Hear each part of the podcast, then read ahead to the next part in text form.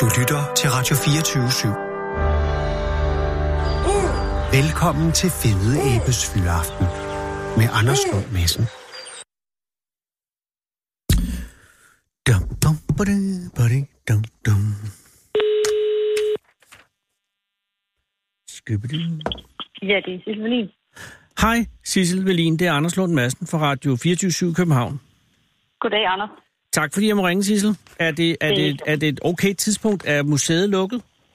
Ja, museet er lukket, men nu sidder jeg også på et kontor, som jeg sidder ikke og passer, kan man sige, indgangen. Nej, det er, det er også rigtigt. Øh, du er inspektør for det dog, ikke? Vendsyssel det- Historiske Museum. Men det gør selvfølgelig, at du sidder ikke og, og, og låser døren om aftenen eller noget. Nej, kun efter mig selv. Ja, og det er sådan set også rimeligt nok, fordi i dit kontor har jeg set på TV2 Nord, der har du en del øh, artefakter liggende. Ja, det har jeg, ja. Så på den måde er det godt, at du låser døren, jeg tænker, for eftertidens skyld. Ja, det er absolut. Det vil ikke være så godt, hvis der, øh, de forsvandt. Nej, jøsses. Og, hvordan, og det er jo egentlig derfor, jeg ringer, fordi at, at øh, det, og nu må du stoppe mig, fordi det er i hvert fald den præsentation, jeg har fået, øh, at det primært er kranier, der ligger der. Ja, det er rigtigt. På mit kontor, der har vi øh, opbevaret vores øh, skeletmateriale fra Ja. museet. Og er det altså, øh, og det må jo være, ja, primært mosekranier, eller hvad? Det er sådan set næsten alle sammen mosekranier. Okay. Øh, heroppe, der har, øh, bliver kranier og skeletmateriale ikke bevaret ellers. Nej, det er selvfølgelig rigtigt. Og hvor mange er der lige øh, pt. hos dig? Altså, øh, vi har i alt øh, omkring 60 individer. Hold da op. Ja, det er en del. det er da egentlig ret meget. Og de er samlet for hele Vendsyssel, eller er det ikke begrænset af landsdelen? Eller altså, hvad, hvor er de fra? Ja, det er, de er faktisk for hele Vendsyssel. I dag der dækker vi jo så øh, Frederikshavn, øh, Brønderslev, øh, Jørgen og Læsø kommuner. Men Oh. tid, vi har også nogen, der stammer andre steder fra, fordi tidligere var grænserne lidt mere flydende. Ja. Ja, der er selvfølgelig nogen, som... Er, men har du nogen fra Læsø, nu når du lige nævner det? Nej, det Nej, har jeg faktisk nej, for der er jo heller ingen moser der. Glimmer. Nej, det, det, der er ikke lige så mange. Og af dem, du har... Er, altså, er det, er, det, er det hele skeletter, eller er det kun kranier, der ligger der? Ja, vi har nogen, der er hele skeletter. Aha. Øh, og så har vi altså også temmelig mange. Hoveddelen af dem er faktisk kun kranier. Okay.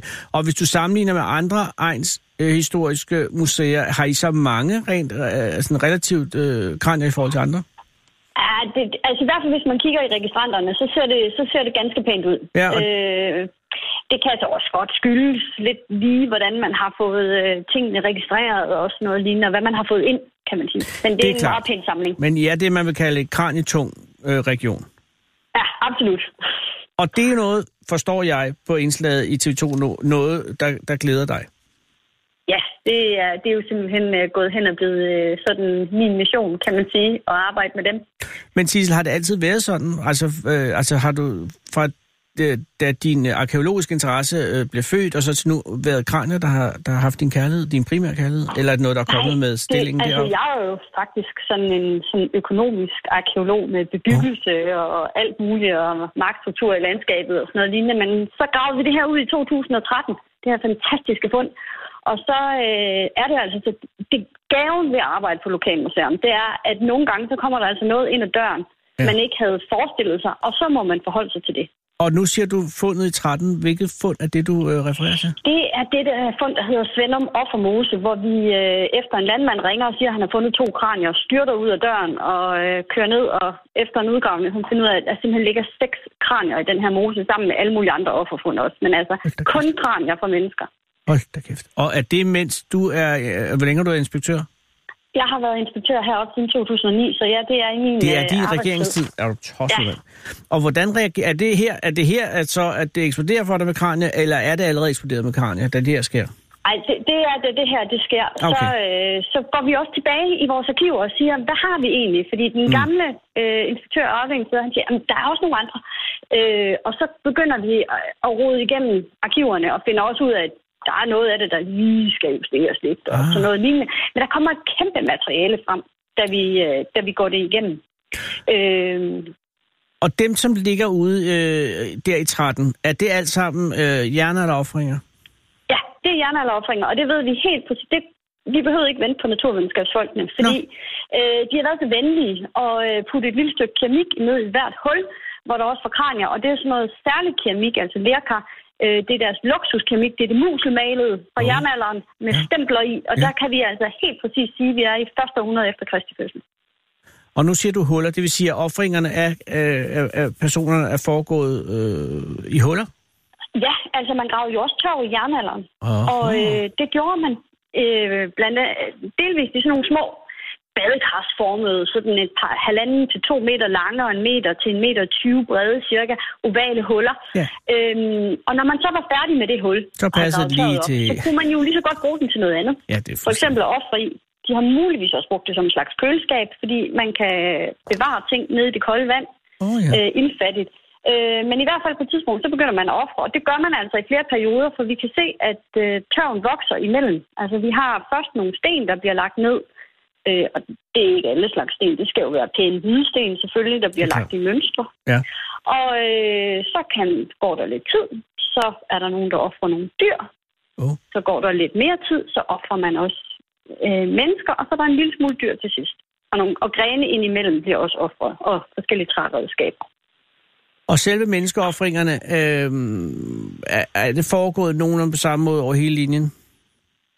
Altså, man kan jo sige, at der er forskellige måder at få mennesker på. Det er i hvert fald også det, vores samling viser. Okay. Øh, de hele, øh, der må vi jo nok regne med, at vedkommende måske nok er, hvad skal man sige, blevet udvalgt til lejligheden og slået ihjel på det tidspunkt og Ja. lagt i mosen. Okay. Øh, men så har vi alle de her, der kun er kranier, og det er virkelig svært, om vi ved, det kun er kranier. Vi har ligget der med vores, for en gang skyld, vores små teskeer og gravet ud. Ja. Øhm, og der, det der er, det er, at vi har ikke nogen underkæber. Vi har ingen andre knogler end som øvre del af kraniet. Og de mangler alle sammen alle deres fortænder og nogle af de andre. Og det er altså ikke, fordi der er nogen, der har stået og hævet fortænderne ud på dem som et eller andet torturritual. Mm. Men det er, fordi at de falder ud i forbindelse med, at kraniet bliver skeletteret. Men hvis, vi, hvis det var sket i mosen, lige der, så Ja. havde vi fundet nogle af de tænder. Okay, så derud kan man regne ud, at, at det er sket et andet sted Ja. til Og når vi så begynder at kigge på vores samling, så er det ligesom om, at mængden af dem, der kun er kranier uden underkæbe, de, der er simpelthen for mange af dem i forhold til de andre, til vi kan sige det tilfældigt. Så vi kan se, at vi har en kraniekult her i Vendsyssel. Og En det er måske nok lidt specielt. Ja, og, Ja, det, og, og det- betyder det, at man har taget øh, det arme menneske, og så har man slået hende eller ham ihjel, og så har man øh, skilt hovedet fra kroppen, og så har man øh, kastet hovedet i, i mosen? Uh, nej, altså ikke lige så hurtigt i hvert Nej. fald, kan man sige. Nej. Fordi øh, der, der, der skulle gå noget tid. Fordi det som sagt har været et skelet, altså et skeletteret kranie på det Det tidspunkt, rigtigt. det bliver lagt ned. Så det har stået et andet sted? Men Ja. de har jo ikke uh, brugt en kniv til at fjerne det med til synligheden i hvert fald, for der er ingen mærker på kranierne. Der er Nej. heller ikke nogen mærker efter fugle, der har, hvis de havde siddet på en, Så kunne en pæl et eller andet ja, sted. ja, ja. Øhm, Gud, hvad har de så det, gjort? Det, ja, det er et godt spørgsmål. De har heller ikke kogt dem på at vide naturvidenskabsfonden, fordi så er der nogle andre parametre, der ikke vil være så velbevaret. Så jeg ved ikke, om de har lagt dem ind i en myretue, eller om de har lige så stille siddet og hævet det af, og så har det stået et stykke tid. Altså jeg tænker jo, at de her kranier har været brugt. Mm. Øh, de har simpelthen været en del af ritualerne. Og måske har de ligget i en anden mose og blevet skeletteret, så tager man dem op, nu er de klar, så kan man bruge dem i en periode. Man kan sige, sådan en pæn kranie, for det første er det jo det er visuelt ret flot, og det lugter måske også lidt mindre end lidt med hud og hår på, kan man Det er sige. fuldstændig rigtigt. Ja, og så har man brugt det i ritualerne, og så på et tidspunkt, så har de altså været vigtigere som mm, overgangsfigurer imellem de levende og de døde nede i mosen, der hvor man også offrer andre ting. Ja, men det er mange ting. Det er, mange, det er en meget langledet teori, den der. Ja, det Altså, er det. der er mange ting, der, ja, men, men det er jo klart, det er jo primært bare rigtig, rigtig mystisk, at man har allerede præparerede kranier droppet ned i en mose. Ja. Til sydland oven i hinanden. Gud, det er spændende. Og at, at du siger 40, øh, at, at der må være nogle af dem der, og det tænker jeg må være et dilemma øh, som museumsinspektør, at, at nu har I jo faktisk en, en guds velsignelse af kranier. Ja, Og, og, og, og der må jo være nogle af de kranier, som er, øh, undskyld, jeg siger det, finere end de andre kranier. Altså, der må være nogle kranier, som, som altså, der må være nogle lavstatuskranier, som ikke rigtig er så fede, og så er de rigtig fede kranier. At der må jo, opstå et er kraniehierarki i hele den her. Jo, det gør der også. Der er jo bare nogle af dem, der måske sådan, altså, appellerer æstetisk på en eller anden måde til en. Altså, så man får et næsten personligt forhold til det. er klart, dem, der svender, vi selv har været med til at grave ud, sådan noget, inden de har en særlig status. De er jo også meget, meget fine. Og generelt kan man sige, at de her mosekraner er utrolig velbevaret. Skeletmateriale generelt for moserne er meget, meget velbevaret. Så Ja. man har virkelig en fornemmelse, altså det er virkelig se, at de ligner os, ikke? Jo, jo, jo. Øh, og det er, jo, det er jo der, det bliver fedt. Men det er selvfølgelig klart, at man har sine favoritter, og der er jo selvfølgelig også nogle af dem, der ikke har det så godt, fordi de, nogle af dem er jo kommet op under lidt voldsomme omstændigheder, altså i en tørvemaskine eller sådan noget, så Ja. de kan være ret fragmenteret. Øh, Men har der været nogle af de kranier, du selv har gravet op af mosen? Øh, ja, jeg har selv været med til at tage dem her op nede på Svendum. Jamen, jeg tænker, er der, nogen, er der nogen af dem, har, du har knyttet dig den tættest til, fordi du selv ja, har haft... altså man må jo sige, at, at, øh, den, der hedder VHM 0, øh, hvad hedder det, 00500, VHL 00500. 00001, det er nok en af mine favoritkranier. Og hvad gør den lækre end de andre? Eller det? Og ej, måske er det, fordi den ligner mig lidt. øh, kan Ja. man sige. Ja, Fordi man vi stod med de her første kranier, så tænkte det var godt nok nogle små mennesker. Ah, De var meget spinkle og sådan noget lignende. Og så, øh, og det snakkede vi meget om. Der er flere af dem nede på Svendom, der er små og sådan noget. Og så var der lige en til en af kollegaerne, som sagde, ja, men nu er det jo så heller ikke, fordi du har verdens største hoved. nå. Og så, så kunne man næsten, altså, så bliver det meget nærværende, ikke? Ja, det gør det, og, og så stor forskel er der vel ikke på kraniestørrelser? Altså med mindre, at der Jo. taler om en i dværgvækst? Nej, der er alligevel noget. Altså, er de er det? meget forskellige. Ja, Okay. ja, man kan sige. Altså, man, man, når man står og kigger på mit kranieskab, hvor der er fine billeder uden på alle kasserne og sådan noget, de forskellige, Ja. så kan man godt se, at det her, det her folk, der har set meget forskellige ud. Der er nogen med nogle meget kraftige øjenbrynsbuer, virkelig sådan og solide og kraftige muskelvedhæftninger. Og når man løfter kraniet, så vejer det afsindig meget. Og det kan være sådan næsten en helt centimeter tyk nede i bunden, Åh. når man måler det. Og så har du de andre der, der er så spinkle og fine og gracile og med høje pander og tynde kindben og sådan noget. Så man kan se, at der er en bredt spektre. Ja, og, og LVM 500-001, eller hvad, hvad, hvad kaldte du ham? Det var, ja, det var 500. Øh, hvad hedder det? VHM 00 500 X1, kan man bare sige. Hvis. VHM 0500 Ja, X1. Øhm, det er et fint øh, spinkelt kranium. Ja. Og, øh, er- og farvningen af den, har den, altså er den, at de, når det er moskranier, er de vel brune, ikke?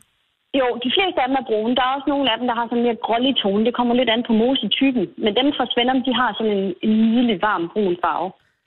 Det er øh, interessant, fordi jeg, jeg talte en gang med den mand, eller øh, ham, øh, der var med til at efterforske sagen nede fra øh, øh, Jelling, du ved, med ja. Ja. Gorm, og ja. inde under kirkegulvet, da de gravede det, man mente var Gorm, eller resterne af ham op. Og han kørte jo selv med, med Gorms kranium hen, og det var dengang, der stadig var Storbæltsfærge, og så blev han nede hos øh, Gorm på færgedækket under overfarten, så han så ikke synes, han skulle ligge dernede ja. alene. Og så var han så selvfølgelig inde på Nationalmuseet, da han blev forsket, men så, så betroede han også til mig, at der var ind imellem, hvor han tog Gorms kranie med, med hjem i weekenden, simpelthen, bare for at have ham.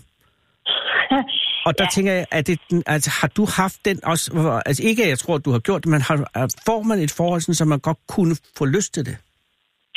Mm, ja, altså nu synes jeg, at vi hører til på museet. Ja, naturligvis, jeg, og det jeg understreger har jeg da et meget også. tæt forhold til det. Altså det er jo lidt noget andet end en, en fibel eller et lirkar. Ja, for, en, for mig i hvert fald. Og det må det være. Altså, og, og, og det har man jo, det er jo menneskelige dele, så man har også en respekt omkring dem på en eller anden måde. Jo, jamen, han, jamen, han, han legede ikke med dem Ja, på nogen måde. Han nej, havde den bare stående derhjemme, og, Jo, så, og følte den de glæde jo- ved at være nær ved øh, Gorm den gamle. Ikke? Altså jeg kan jo sige, jeg synes jo, det her det er jo absolut en del af det, der gør mit arbejde rigtig spændende, at man kan komme så direkte, så tæt på forfædrene. Men det er ikke fordi, jeg sådan sidder og tager dem ud af kasserne sådan. Bare sådan. Jeg kan da godt gå hen og åbne skabet en gang imellem, hvis jeg lige, Det er altså, lige kigge til dem. Jeg vil, Og hvis jeg sad med 40 kranier bag ryggen, så tog jeg dem frem, som man siger. Men, men, men det er jo der, det fører mig hen til det, fordi jeg kan forstå, at der i hvert fald er en øh, begyndende idé om, at disse kranier kan komme øh, offentligheden til glæde og gavn. Ikke? Ja, jo, absolut. Øh, vi har planer om at åbne udstilling til efteråret Ej. om netop moseoffringer. Og der gælder det om at få dem helt alle sammen ud. Så, så folk virkelig helt ved selvsyn kan se, Ja. hvor mange der er, Ja. og hvor almindeligt det egentlig var. Og, og, og når du siger til efteråret, så er det ikke bare en idé, så er det en decideret plan. Nej, nej. Ja, Det- ja. det kommer. Vi er i gang. Altså, Nå. det er jo også en af grundene til, at jeg har efterlyst kranier for at høre, om folk har noget liggende derhjemme. Gud. Det er jo fordi, det vil jo være at få det ind inden udstillingen, ikke? Det er selvfølgelig rigtigt. Og er der kommet noget respons på det? Ja, ja det, det må man sige. Øh, der er faktisk øh, kommet en, en del, øh, som øh, er kommet ind med forskellige menneskedele. Mest kranier, men Mm. også andre materialer, der kommer ind, ja. Jesus, så der er mere, øh, der ligger flere kranier hjemme hos folk privat, end man umiddelbart skulle tro?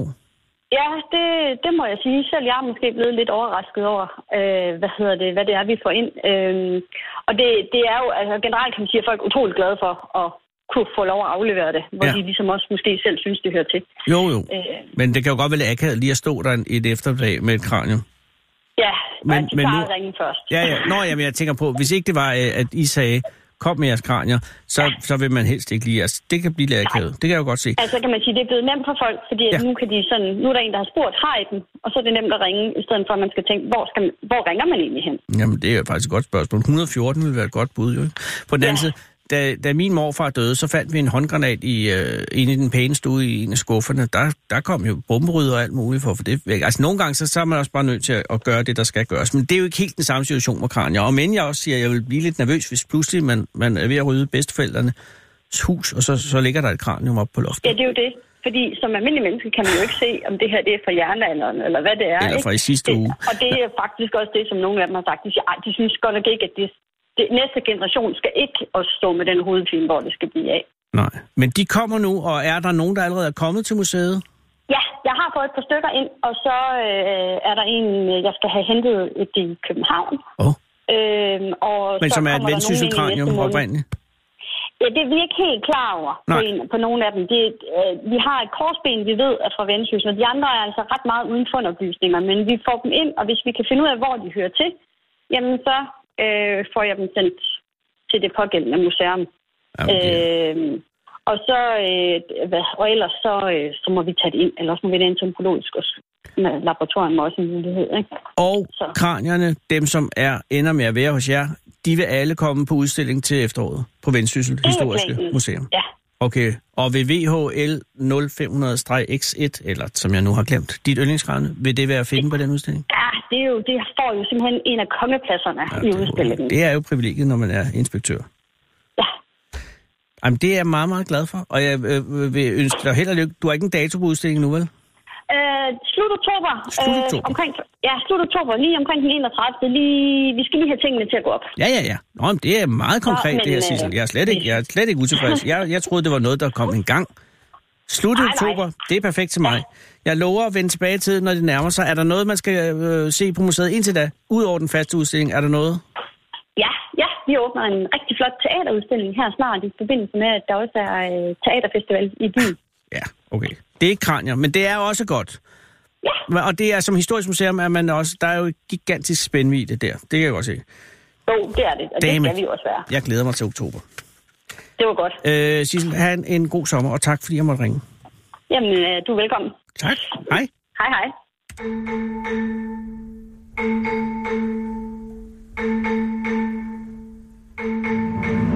Du lytter til Fede Abes Fyraften her på Radio 24 Spænd sikkerhedsselen, sluk mobilen og skru ned for egoet. Og lyt til Fede Abes Fyraften. Velkommen, kære lytter. Det er i dag torsdag den 14. marts 2019. Det er dag to efter stormen Gita. Men bølgerne i vort land er så langt fra at være faldet til ro, og indignationen mod skænderiet mellem filmstjernen Gita Nørby og journalisten Iben Maria Søjden befinder sig stadig flere meter over daglig vande. Og de fleste vinde synes efterhånden at blæse imod selve eksistensen af dette skænderi, som jo faktisk ikke var et skænderi i en egentlig forstand, men nærmere en skideballe eller et vredesudbrud i det Iben Maria Søjden jo ikke rigtig svarede igen, hvilket i virkeligheden var det allermest fantastiske i dette allerede historiske interview. For jeg tror ærligt talt ikke andre end Iben Maria Søjden i hele universet ville være i stand til ikke at hisse sig op efter at få sådan en møgspand lige i face. Det er sat med professionelt. Det er eddermame drevent. Det er æderhakme iskoldt. Prøv lige, kære lytter, at forestille dig, at det var dig, der fik denne her smasket lige i hovedet, efter du lige har spurgt Gita Nørby, om hun vil have en kop te. Skal vi lave en kop te? Ikke sandt? Det sviger helt ind under neglene og i mellemkødet og om bag i munden, der hvor drøvlen hænger, hvor den snor sig sammen og lægger sig og lader sin giftige gas syde ned i svælget som en kvælende dyne af foragt, og der findes kun én eneste måde at få luft efter sådan en svend, og det er ved at råbe et eller andet så højt og så voldsomt, at luftvejene på en eller anden måde bliver farbare igen.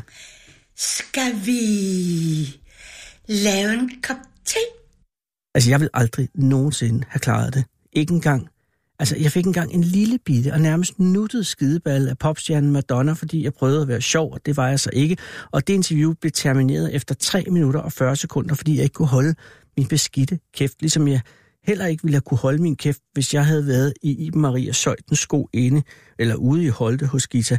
Jeg ville personligt have holdt omkring 8 sekunder, ved jeg tro, at jeg ville have været ude på Villavejen på røv og albuer, inden der var gået halvandet minut, men ikke Iben. Og jeg lærer aldrig i hele mit liv at forstå mennesker, der magter at udholde så meget pis uden at slå igen. Og de har min dybeste respekt, samtidig med, at det også er noget, det i hele verden, der skræmmer mig aller, allermest. Men det giver os alle mulighed for at opleve en ren, helt ren og ufiltreret skideballe, et vredesudbrud, og det er en enestående chance for at se, hvad folk synes om sådan en i vores moderne verden. For alle er jo enige om, tror jeg nok efterhånden, at det ikke er i orden at give skideballer på nettet. For enten giver den, der giver en skideballe, en en skideballe igen, og så ender det en krig, eller også så gør de ikke, og så er det en hets, og det er synd. Men det her, det her, Skal vi lave en kop te? Det er skideballen i sin klassiske form. Det er den akustiske skideballe, hvor skideballøren skideballer den skideballerede, nej, hvor skideballøren skideballer den skideballerede ansigt til ansigt, sådan som man har kendt dem siden menneskehedens relativt uskyldige ungdom, dengang hvor skideballer og skænderier og vrede i det hele taget var almindelige og naturlige dele af hverdagen. Hvor en to mennesker, der af en eller anden grund ikke kunne lide hinanden, fortalte hinanden lige præcis det. Og det var hvad det var ude i Holte. I hvert fald kunne Gita ikke lide det, Iben gjorde, og jeg skal love for, at Gita lagde resolut fra Kai med den melding. Men for pokker, det er jo to voksne mennesker, og indimellem vil der være situationer, hvor to voksne mennesker rammer sammen, og så bliver det hele lidt ophedet, og bagefter så siger man som regel undskyld for det aller værste af fornærmelserne, og så har man det faktisk forbløffende rart. Men det var før. Nu er det bare frygteligt. Selve vreden er til synligheden blevet til en slags sygdom, som vi mennesker for enhver pris må undgå at blive smittet med. Men jeg siger, at vrede er ikke en sygdom. Der er bare så fucking længe siden, man har oplevet den, at det virker skræmmende, når man pludselig hører et virkelig menneske være satans vred på et andet menneske, uden at nogen griber ind og ligesom stopper det med en lille sang eller en kæk bemærkning. Men det er ikke forkert at være vred. Det er godt og fint og sundt og rart og ind i himlen, indimellem lige så fantastisk velgørende at være vred, men det er bare fuldkommen spoleret af alle de her likes og al den fordømte notching og u og når, og gud, hvor er det fucking synd, og du er i grunden, at, at, at, at du har gjort noget forkert, og nu skal skældes ud og lukke. Nu hælder øjnene og gem dig i bunden af bilen ind til faren at driver over, og det er et guds under, at det her vredesudbrud handler om to kvinder, for havde Gita været Ulf Pilgaard eller Niels Bohr, eller gud forbyde det H.C. Andersen, så ville dette interview sandsynligvis være en straffesag nu. Det er det ikke. Det er en skideballe, og det er endda en guitar-skideballe, som er en af de fineste og mest klassiske af alle skideballer i hele landet. Alle har været der. Hvis man har været i nærheden af guitar, så har man i hvert fald været der. Alle journalister har i et eller andet, på et eller andet tidspunkt fået en skideballe af guitar. Det burde være et fag på journalisterskolen at få en skideballe af guitar, så man vidste, hvad der kommer. Det er faktisk både en af de sundeste og mest karakteropbyggende oplevelser, man kan få. Shit, jeg har fået en hel del. Og da jeg engang havde en praktikant, der hed Thomas Skov Gårdsvig over på DR1, og et fjernsynsprogram, som hed Det Nye Talkshow, så var vi da heller ikke i tvivl om, hvordan hans afsluttende eksamen skulle foregå. Det skulle være en skideball af Gita. Og hun kom, og hun så, og hun skældte ham ud, og han klarede det. Og derfor kan jeg også sige med en vis vægt. Hvis du møder Gita, så buk. Fucking buk, eller nej, og hold dig ned, indtil hun siger, at du må komme op igen. I aftenshowet, så bollede de engang Gita i røven, fordi hun først kom på under rulleteksterne. De havde simpelthen skrevet, altså skrevet i tid og skidt på hende. Og den slags gør man altså ikke over for Gita. Og man kunne se røgen sive ud af ørerne, mens de rulletekster kørte, og hun prøvede at sige et eller andet, men hun fik jo lov, ikke lov at skælde nogen ordentligt ud i fjernsynet. Så måtte vi jo invitere Gita ind i vores program, et helt andet program i DR Sendeflade, og give hende 50 langstilkede røde roser, og mens vi sad og talte om alle hendes mange succeser, og alle titlerne kørte over skærmen, og det tog en utrolig tid, og vi havde et barbershop-kor inde for at synge for Gita, og til sidst, til sidst, til sidst blev Gita god igen. Og en gang havde jeg optrådt sammen med Gita over i Esbjerg, og så kørte jeg selvfølgelig Gita hjem til Holte bagefter. Og vi var der omkring klokken halv to om natten, og så havde Gita glemt sin nøgle, og så ringede vi efter en låsesmed, og så sad vi og ventede indtil han kom. Og det tog sin tid, for det gør man. Og sådan er det. Ellers vanker der. Og så er det i øvrigt også øh, Einsteins fødselsdag i dag, og derfor vil jeg godt spille en meget, meget smuk nationalsang.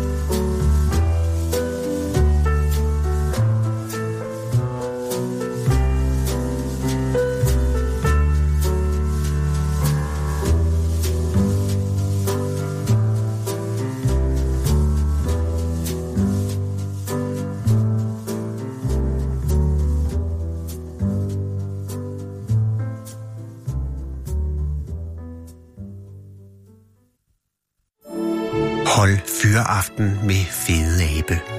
Her på Radio 24 i Fede Abes Fyreaften. Hvor vi jo altså befinder os 200 og...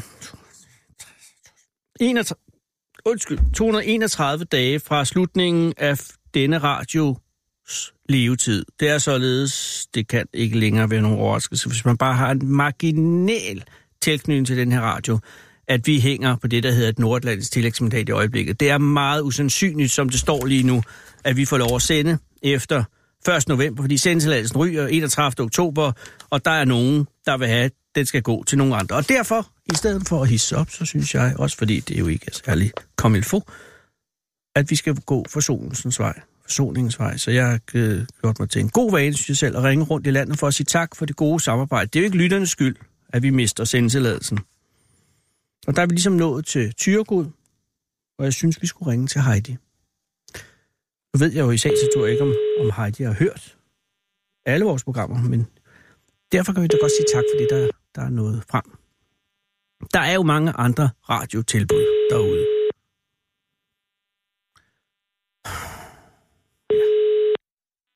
Velkommen til voicemail.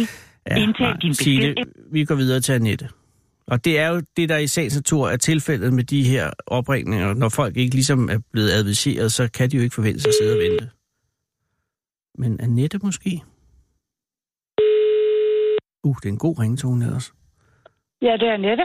Goddag, Annette. Det er Anders Lund Madsen fra Radio 24 i København. Undskyld, jeg trænger mig på. Jamen, det er okay. Hvad kan jeg hjælpe dig med? Ej, hvor er det pænt. Det er faktisk mig, der ringer for at sige tak. Jeg sidder her og laver radio, og det er en, en lidt sørgeligt for mig at se kendskærning, at vi nok ikke kan sende længere efter 1. november, fordi vi mister sendetilladelsen. Og det er jo, hvad det er. Og det er jo ikke noget med dig at gøre. Men jeg ringer bare ligesom rundt til forskellige til lytterne for at sige tak for det gode samarbejde. Vi har jo haft otte gode år snart her med Radio 24 Ja. Og, og det var egentlig bare for at sige tak for det, Annette. Tak fordi du har været der. Og hvis du har hørt nogle af vores programmer, så er jeg glad, hvis du har haft en god oplevelse med det. Øh, ja, øh, men jeg kan da ikke lige sætte navn på, hvad jeres overskrift på, det, Nej, på nej, programmerne men der er. er, og ved du hvad, og det skal jeg ikke fortænke dig i, fordi der er rigtig mange radiotilbud derude, men det er jo øh, programmer som øh, Finsk Terapi for eksempel med Finn Nørbegaard, Nej, den kan jeg ikke lige mindes. øh, Millionærklubben, den korte Jeg tror nok radioavis. snart, Ja, nå, Millionærklubben. noget der. Ja, der sender vi jo Hvad hver er den blev sendt på? 9 til 10 hver, øh, hver formiddag, hver hverdag, Jamen, ikke i det kan- weekenden. Nej, det kan så passe, den har jeg hørt, fordi jeg kører bil til daglig, at den har stået der så. Ej, Annette, er det rigtigt? Fordi er, bare der, hvis den står der en imellem, så er, så er jeg glad for det. At, har du været, fundet glæde ved programmet? Husker du noget om det? Og det er jo ikke, fordi jeg angler efter ros. Det er bare, hvis der er noget. Øh, jamen, øh, øh, altså... Det er jo, du ved, det er sådan lige, man tænder radioen, og så Ja. finder program, Ja. øh, Og og, så- så, og så hører man lige det der, og så Ja. ja. tænker jeg egentlig ikke nærmere over, fordi at Nej, øh, Og det er jo sådan, man det er jo fra et sted fra A til B, ikke også, og Ja. fra B til C. Lige præcis, og, og, og man har også hovedet et andet Men- sted. Men, men jeg tænker, øh, nogle gange, nu er vi jo en taleradio, og, og nogle gange Ja. er det også bare rart, når man kører bil, og så hører noget musik.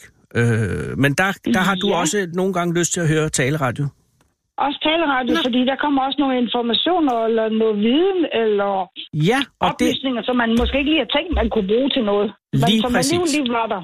Ej, Annette, det bliver jeg glad for. Der er også det program, der hedder den, Det Røde Kapel.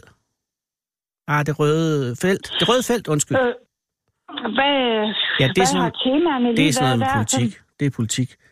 Nej, der Så er der det gode øh, gamle folketing med Huxi Bak. Mm, Hmm, Der- ikke umiddelbart. 55 minutter.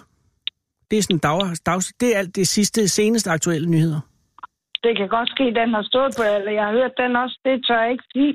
Og hov, det- Annette, øh, der er jo det program med øh, Gita Nørby, øh, hende der, der, hvor hun skældte ud, hvis du har hørt om det. Ja, jeg har hørt om det, Ja. men det, den har jeg ikke hørt. Nå, men nej, det var ellers, Det, det, er også, jeg, det har jeg ikke hørt. det er også for os.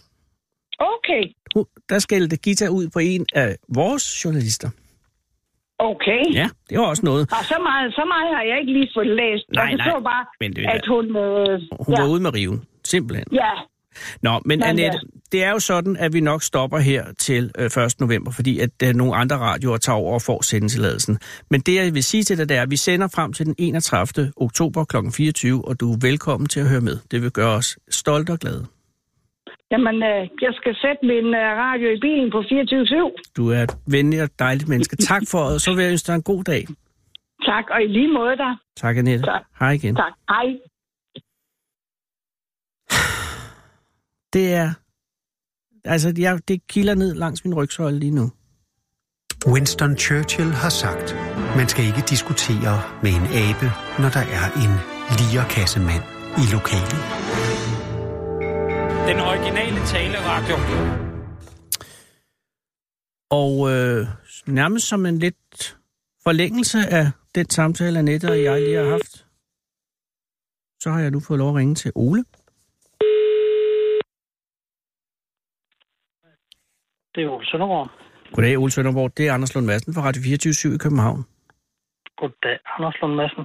Ole, tak fordi jeg må ringe. Og, øh, og er det okay, jeg ringer nu? Fordi det er jo lige midt i, øh, forventer jeg, en relativt travl tid lige for dig nu.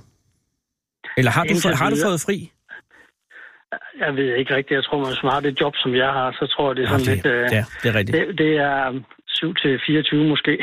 Jamen, og det har du jo, og, og jeg har lige selv øh, set øh, min egen programdirektør, øh, Michael Bertelsen, øh, her i lokalet, eller ikke her i lokalet, men her i huset, så, så I, er her, I er der jo lang tid, og grund til, at jeg kan sige I, det er fordi, du er direktør for Radio ABC i ja, Randers. det er korrekt.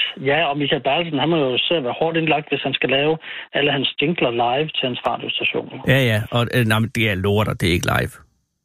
Altså, Ej, det, kan, okay. det kan han ikke simpelthen, fordi så skulle han være her stort set hele tiden. Nej, det er båndet. Ja. Men, men Ole, jeg, det, jeg ringer jo fordi, at, at uh, Radio ABC er en del af, af, af, af, af den gruppe af, af fynsk-jyske medier, som har tænkt sig at byde på, på, på den sendetilladelse, som vi har indtil videre. Ja, det er Og- korrekt. Og, og, og det er jeg jo spændt på, også fordi i, i den øh, artikel, jeg læste om i dag, står der, og nu er det jo ikke dig, der siger det, men bare, at, at der, der er ingen tvivl om, der er nogle af de dygtige kræfter på Radio 24 og dem vil vi i givet fald overveje, hvordan de i givet fald, der er to i givet fald, men sådan er det, vil kunne køre videre. Det er Bjarne Munk, der siger det. Bjarne Munk, som jo er, åh, hvad er det nu, Bjarne Munk er? Han er er- viceadministrerende direktør i Jynsk, Fynsk Fynske Medier, og siger det, Det til Ritzau.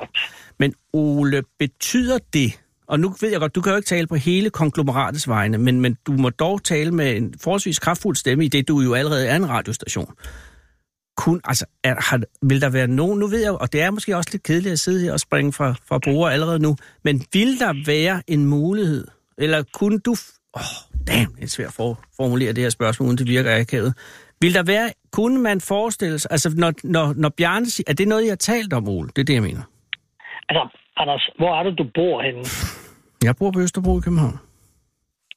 Men der kan Altså, få... er der, ikke, er, er, der, er der ikke noget med, at der måske kommer nogle regler om, hvor Jo, man skal jo, bo henne? jo, altså? jo, Ole. Det er fuldstændig. Det er 80-20, det er det, vi hører, ikke? Så der er jo stadig 20 i de altså, 80-20. så, så, så, så, man snakker om, at du faktisk egentlig måske kan få en kvote. Mm. Jamen, nej, Det, jeg, altså, det er jo selvfølgelig rigtigt, hvis vi kan få en 20% kvote, der er beregnet til folk på Sjælland, så er det absolut et godt emne, at du kan få et job. Jo.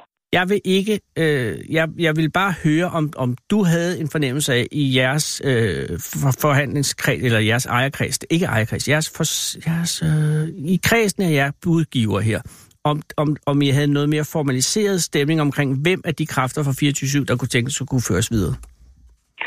Altså, det kan man jo simpelthen ikke tale Nej. om endnu, når man ikke kender udbudsmateriale. Men, men altså, i princippet vil det jo faktisk... Altså, der- er jo rigtig mange mennesker. Er der måske, det ved ikke, 70, 80, 100 mand ansat på 24-7. Ja, det er på det Og- lav. Men der er jo mange freelancer, altså vi er jo uhyre mobile.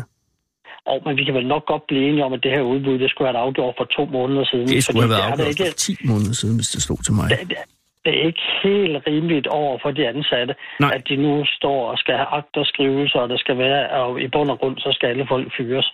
Og det er også svært. Altså, lad, lad os nu sige for eksempel, Ja. at sendetilladelsen den ikke længere havnede over ved Berlingske People, Ja. men at faktisk, at de skulle ud og søge nyt job. Så ville det da være rart for alle, Ja. både de nye Ja. folk, der kommer til, og de gamle folk, ja. at man i god ro og orden kan finde ud af, hvem er det, der gerne vil have et job? Hvem, hvem, altså, der står jo 80 eller 100 mennesker, som ikke har et job, og ja. der står måske og mangler 80 eller 100 mennesker et andet sted. Ja, Så er der selvfølgelig mange, der ikke har lyst til at flytte, og, men, men, men der var måske noget der, hvor man kunne sige, jamen, øh, jeg har altid drømt om at flytte til det mørke Jylland. nu siger du mørke. Det synes jeg er en øh, unødvendig øh, adjektiv at hæfte på. Og mindre også er mørkt nu, nogle steder nu har vi jo sådan set en flot by i, ja. på Djursland, der hedder Mørke. Så, som er en vidunderlig by. Øh, Ja. Og jeg synes, den film, man lavede om mørke i sin tid, med Nikolaj, øh, hvad hedder han? Øh, ja, øh, Christoffer. Ja. Ja. ja. lige gås, ja. Ja, lige præcis. Ja, han, Den var sgu- og, og den er der faktisk stadigvæk, den kro, når man kommer kørende igennem. Det er faktisk egentlig... Ja. Jo, jo, men der blev mørke bare fremstillet noget øh, dystert, vil jeg sige. Ja. Sådan er det. Men altså, Jeg, jeg, har, jeg har også bildt min datter ind en gang, at der er ekstra mørkt det mørke, det er derfor, den hedder mørke. Ja, og det, Men- det kunne man godt have i gamle dage i 80'erne, øh, have fornemmelsen af, når jeg nogle gange kørte til færgen ud. Det er lige meget. Det er vand under broen. Jeg siger bare, at halvdelen af mine gener er fra Skerup. Og Skerup ligger øh, nede ved Vejle. Øh, Det er og, med motorvejs øh, og øh, lige et, præcis. øh, en resteplads. Danmarks bedste resteplads, Skerup Syd. Øh, og, og, og de gener kan man jo ikke rive ud af min krop, så jeg er halvt jysk. Og den anden halvdel, den er fra Falster. Og jeg kan forstå, at, folk, at Lolland Falsters Folketidene også er med i kredsen af, af jer. Det jeg- er fuldstændig så korrekt. det er bare ved, medier også, ja. Ja, så jeg bare beder om at tage betragtning af, når I nu skal til at vælge at vrage i ruinerne efter os. Så, så, så husk på det, Ole. Det var det, jeg vil sige. Jeg, det, jeg det kan jo ikke... forstår jeg godt, Anders, og, du, og jeg kan også forstå, at du har en kollega, der hedder Sara. Hende må vi også efter, om øh, hun kan komme med på den kvote. Det, det er lidt ligesom fantastisk. flygtninge, altså der må være nogle kvoter, altså det er jo det. Ja, men det er... Øh, øh, indtil vi kender udbudsmaterialet, kender vi ikke øh, de svar på de spørgsmål, vi sidder og stiller hinanden Nej. lige her nu. Men, men øh, nu er der sat et flag op, Ole, og øh, nu kender vi hinandens stemmer, og det tror jeg er en... Øh, en icebreaker, som i hvert fald jeg kan mærke, øh, Det, jeg har det, det godt med. håber jeg også, der er, Anders. Det vil jeg godt. Og, og, øh, og, og, og, ja, og jeg kan bare sige, altså vi møder til tiden, og, og arbejdet bliver gjort. Det var bare det, jeg vil sige. Det er godt. Tak for det, og det er god radio. Det er sådan set også det vigtigste. I lige måde, Ole. Og have en rigtig, rigtig god dag. Tak lige måde, Anders. Hej. Hej. Alle kender aben. Aben kender ingen. 24-7 af den originale taleradio. Ja, det øh, altså nu, jeg kan ikke lide sådan noget med at sige, at den er hjemme, øh, og det gik ikke godt med Uffe Ellemann i sin tid, men øh, Sara, nu ved du ikke, fordi du har været nede på gaden, men nu er du kommer op igen, øh, den ligger rigtig lun i svingene for os to, det kan jeg lige så godt sige. Ole fra Radio ABC, han nævnte både dit navn og mit navn, som nogen, der er blevet lagt mærke til. Og grunden til, at jeg kan tale til Sara, er, at Sara Huey øh, er kommet op igen for at have været nede på gaden i det, jeg vil kalde ekstremt svære omstændigheder. Det regner ikke, eller regner det på noget tidspunkt? Ja, ja det ja, gør det. Og, og ja, det er fordi, det ser ud som om, det godt kunne gøre det, men der er vådt over det hele. Men I er kommet hen. Hvad hedder du? Jeg hedder Fie. Hej Fie, hvad hedder du? August. 4. august, velkommen til. Øh, er I i familie med hinanden, eller er I blevet ført sammen med Sara, eller er det en form for vanvittig kidnapningsaffære, jeg er vidne til? August? Øh, vi er i familie. Gudskelov, er du, hvordan er du relateret til Fie? Jeg er hendes søn. Nå! Og Fie, Ja, kan du ja. bekræfte den udlægning? Det kan jeg. Jeg er jo så Augusts mor. Åh, oh, gudskelov. Og hvor er, I, øh, hvor er I på vej hen, eller fra, henholdsvis, August? Øh, altså, vi er på vej hen til øh, Frederiksberg Filmværksted, Nå. hvor at jeg går til film og laver film der. Og, og det ligger på Frederiksberg, går jeg ud fra. Ja, det gør det. Og er det i hvilken øh, sammenhæng af Frederiksberg Filmværksted? Er det, er det noget frivillig undervisning, eller er det en reel under, under, altså skole, eller hvad, hvad er Frederiksberg Filmundervisning? Det har jeg aldrig hørt om. Øh, det, altså, det er ligesom at gå til sådan sport, for eksempel. Altså, Ah. bare hvor at man i stedet for at spille sådan fodbold eller Ja. sådan noget, laver film. Så redigerer, eller optager, redigerer og, og, og viser film? Ja. Oh. Så det er en slags øh, fritidsundervisning, kan man Ja. sige? Okay, og hvad klasse går du i ud over det? Øh, jeg går i 8. Oh.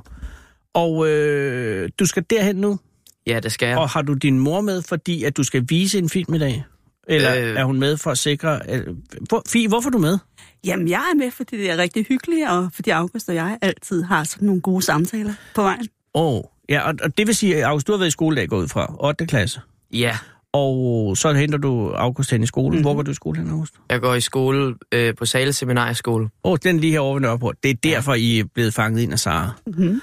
Og Fie, hvordan har du så... I skal altså stoppe, hvis jeg snager. Men hvordan har du kunnet øh, nå at, at fange ham? Hvad, hvad er dit arbejde? Jeg er jurist i arbejdstilsynet, øh, og Nå, jeg har arbejdet hjemme i dag. Om der er det også som jurist i arbejdstilsynet, kan du altid bare lave en sag mod din egen arbejdsplads, og så har du fri øh, fuldstændig øh, Ja, så har man jo Ja, men, men, men hvor længe har du været jurist i arbejdstilsynet? i syv år. Og øh, hvor ligger det Det ligger henne? ude på Østerbro Ah, i Landskronagade. og det er ude ved den smukke rundkørsel. Ja, nej, det er det ikke. Det er Det er altså lidt tættere på... øh, det er Landskronen ligger ude Ja. ved, ved, ved, ved Svanemøl. Ja. Okay, og du har arbejdet hjemme i dag, og så øh, afsluttet dit arbejde, mm. så du kan hente August i skolen. Nemlig. Og, skal nu. og hvad arbejder du med, August, for en film i øjeblikket? Hvad er projektet? Hvad er ideen? Hvad er historien? Øh, vi er i gang med at lave sådan noget øh, gyseragtigt noget. Oh. Så det er meget spændende. Er, hvad for en øh, filmmedium bruger I? Hvad filmer I med på? Øh, vi filmer på nogle kameraer. Jeg ved ikke præcis, Okay, men det hvad er, for nogle det er kameraer. Men... digitale kameraer en, af en forstand. Og så redigerer I dem i, øh, i jeres øh, PC'er på en eller anden måde? Ja, Og hvad kommer der, altså har I lavet mange film? Laver I film hver for sig eller sammen? øh, altså, vi laver, vi bliver normalt delt op i nogle grupper, og så laver hver gruppe hver sin film. Mm. Og, øh, og bliver de så vist frem i et eller andet forum til sidst? Til sidst ser vi filmene i en biograf, Uh. hvor der er rød løber og alt sådan noget der. Åh, oh, sejt. Og er det noget, du allerede har prøvet? Ja, ja, to gange før. Okay, og hvad sidst du viste frem med rød løber, hvad var filmen så? Hvad var det for en film? Det var, åh, det var noget med sådan magi, tror jeg det var. Jeg kan ikke helt huske det. Altså noget fantasyagtigt? Ja, Det er jo en ret svær genre at lave, fordi med alle mulige effekter og sådan noget. vi, altså, vi brugte ikke så mange effekter. Det var mere sådan masker, vi brugte, og så Åh, prøvede ja. vi at lave det lidt sjovt. Men nu er det øh, gys, siger du. Ja, Øh, kan du fortælle historien, øh, hvordan den går ud på store træk? det er sådan noget mere mentalt, hvor at en person bliver manipuleret over internettet og sådan noget der. Det Åh. er... Ja, det, Ja, ja, og, og øh, det er altså, øh, hovedpersonen bliver rodet ind i et eller andet via internettet. ja, Som, øh, er det en mand eller, eller en dreng eller en pige? Det er en dreng. Okay, og, så, og han mister ligesom kontrollen over øh, sin tilværelse? Ja, det kan man godt sige, ja. Okay, nu skal du selvfølgelig ikke afsløre, hvad den, hvad den slutter med. Ah, nej. Øh, og hvor langt er I den proces? Og hvad, hvad er din funktion? Skal du instruere, eller spiller du, eller klipper du, eller hvad gør du? Øh, det hele? Vi er i gang med at filme lige nu, og jeg instruerer. Oh. Hvad synes du er det sværeste ved at instruere? Øh, at få styr på det hele, og vide, hvornår andre er klar og sådan noget der. Det er fuldstændig. Altså, jeg har engang, da jeg var lille, været med i nogle film, og jeg synes, det var helt vanvittigt et maskineri, man skulle i gang. Og at den, der er aller, aller mest hængt op, det er jo hende eller ham, der instruerer den.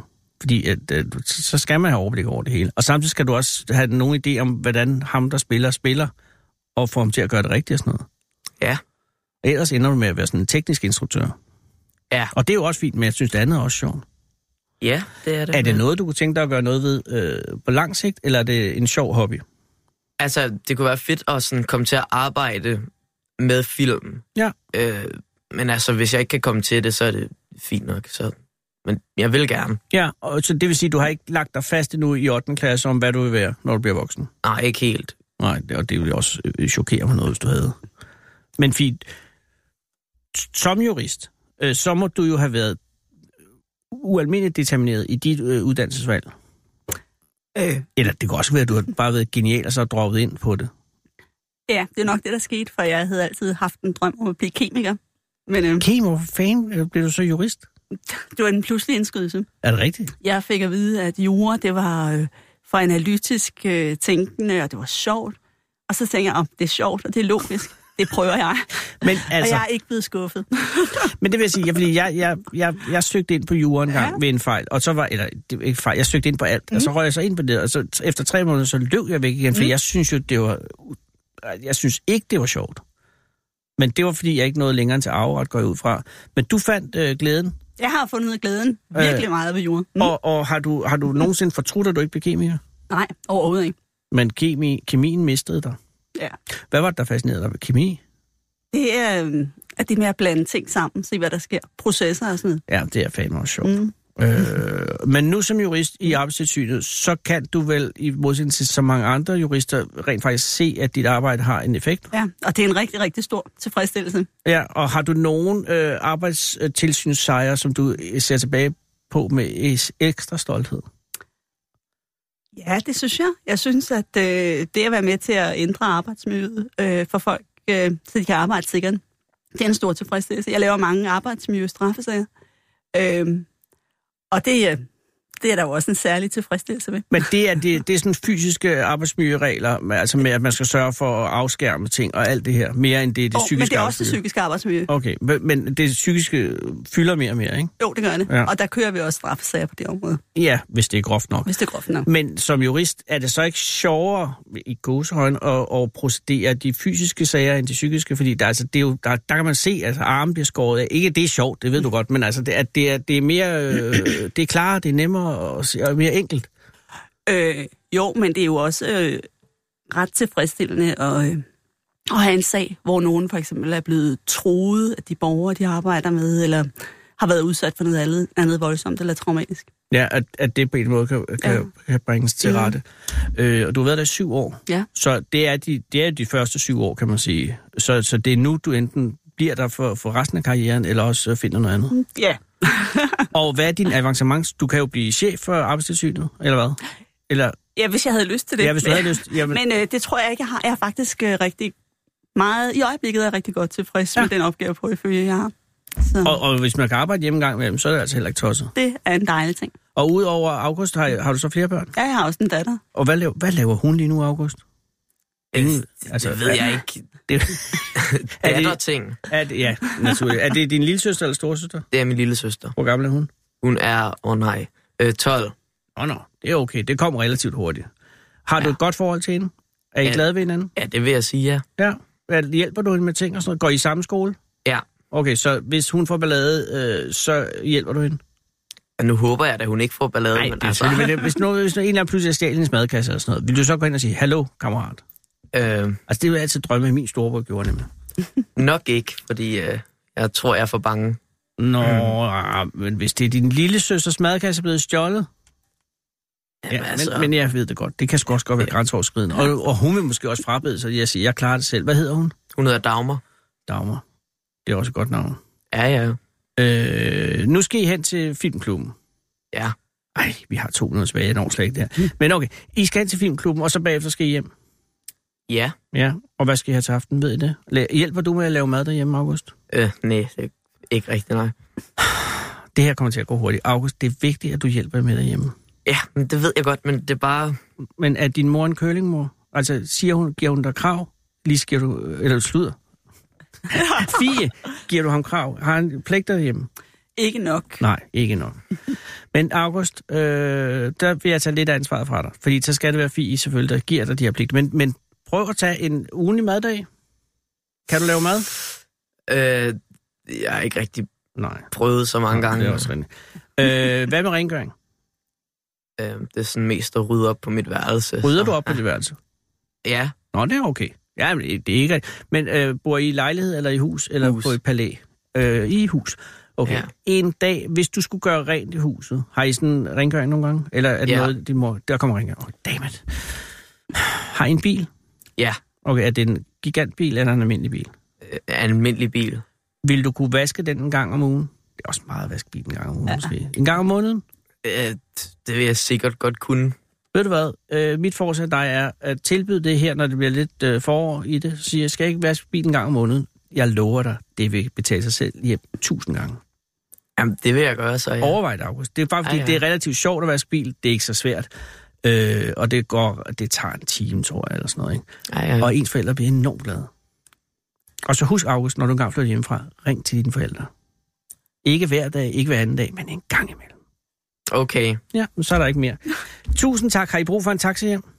Nej. Eller I skal. Er du sikker? Ja. Okay. Nå, men så tak, Fie, for dit arbejde, og tak for din skolegang, August. I klokken er nu 17.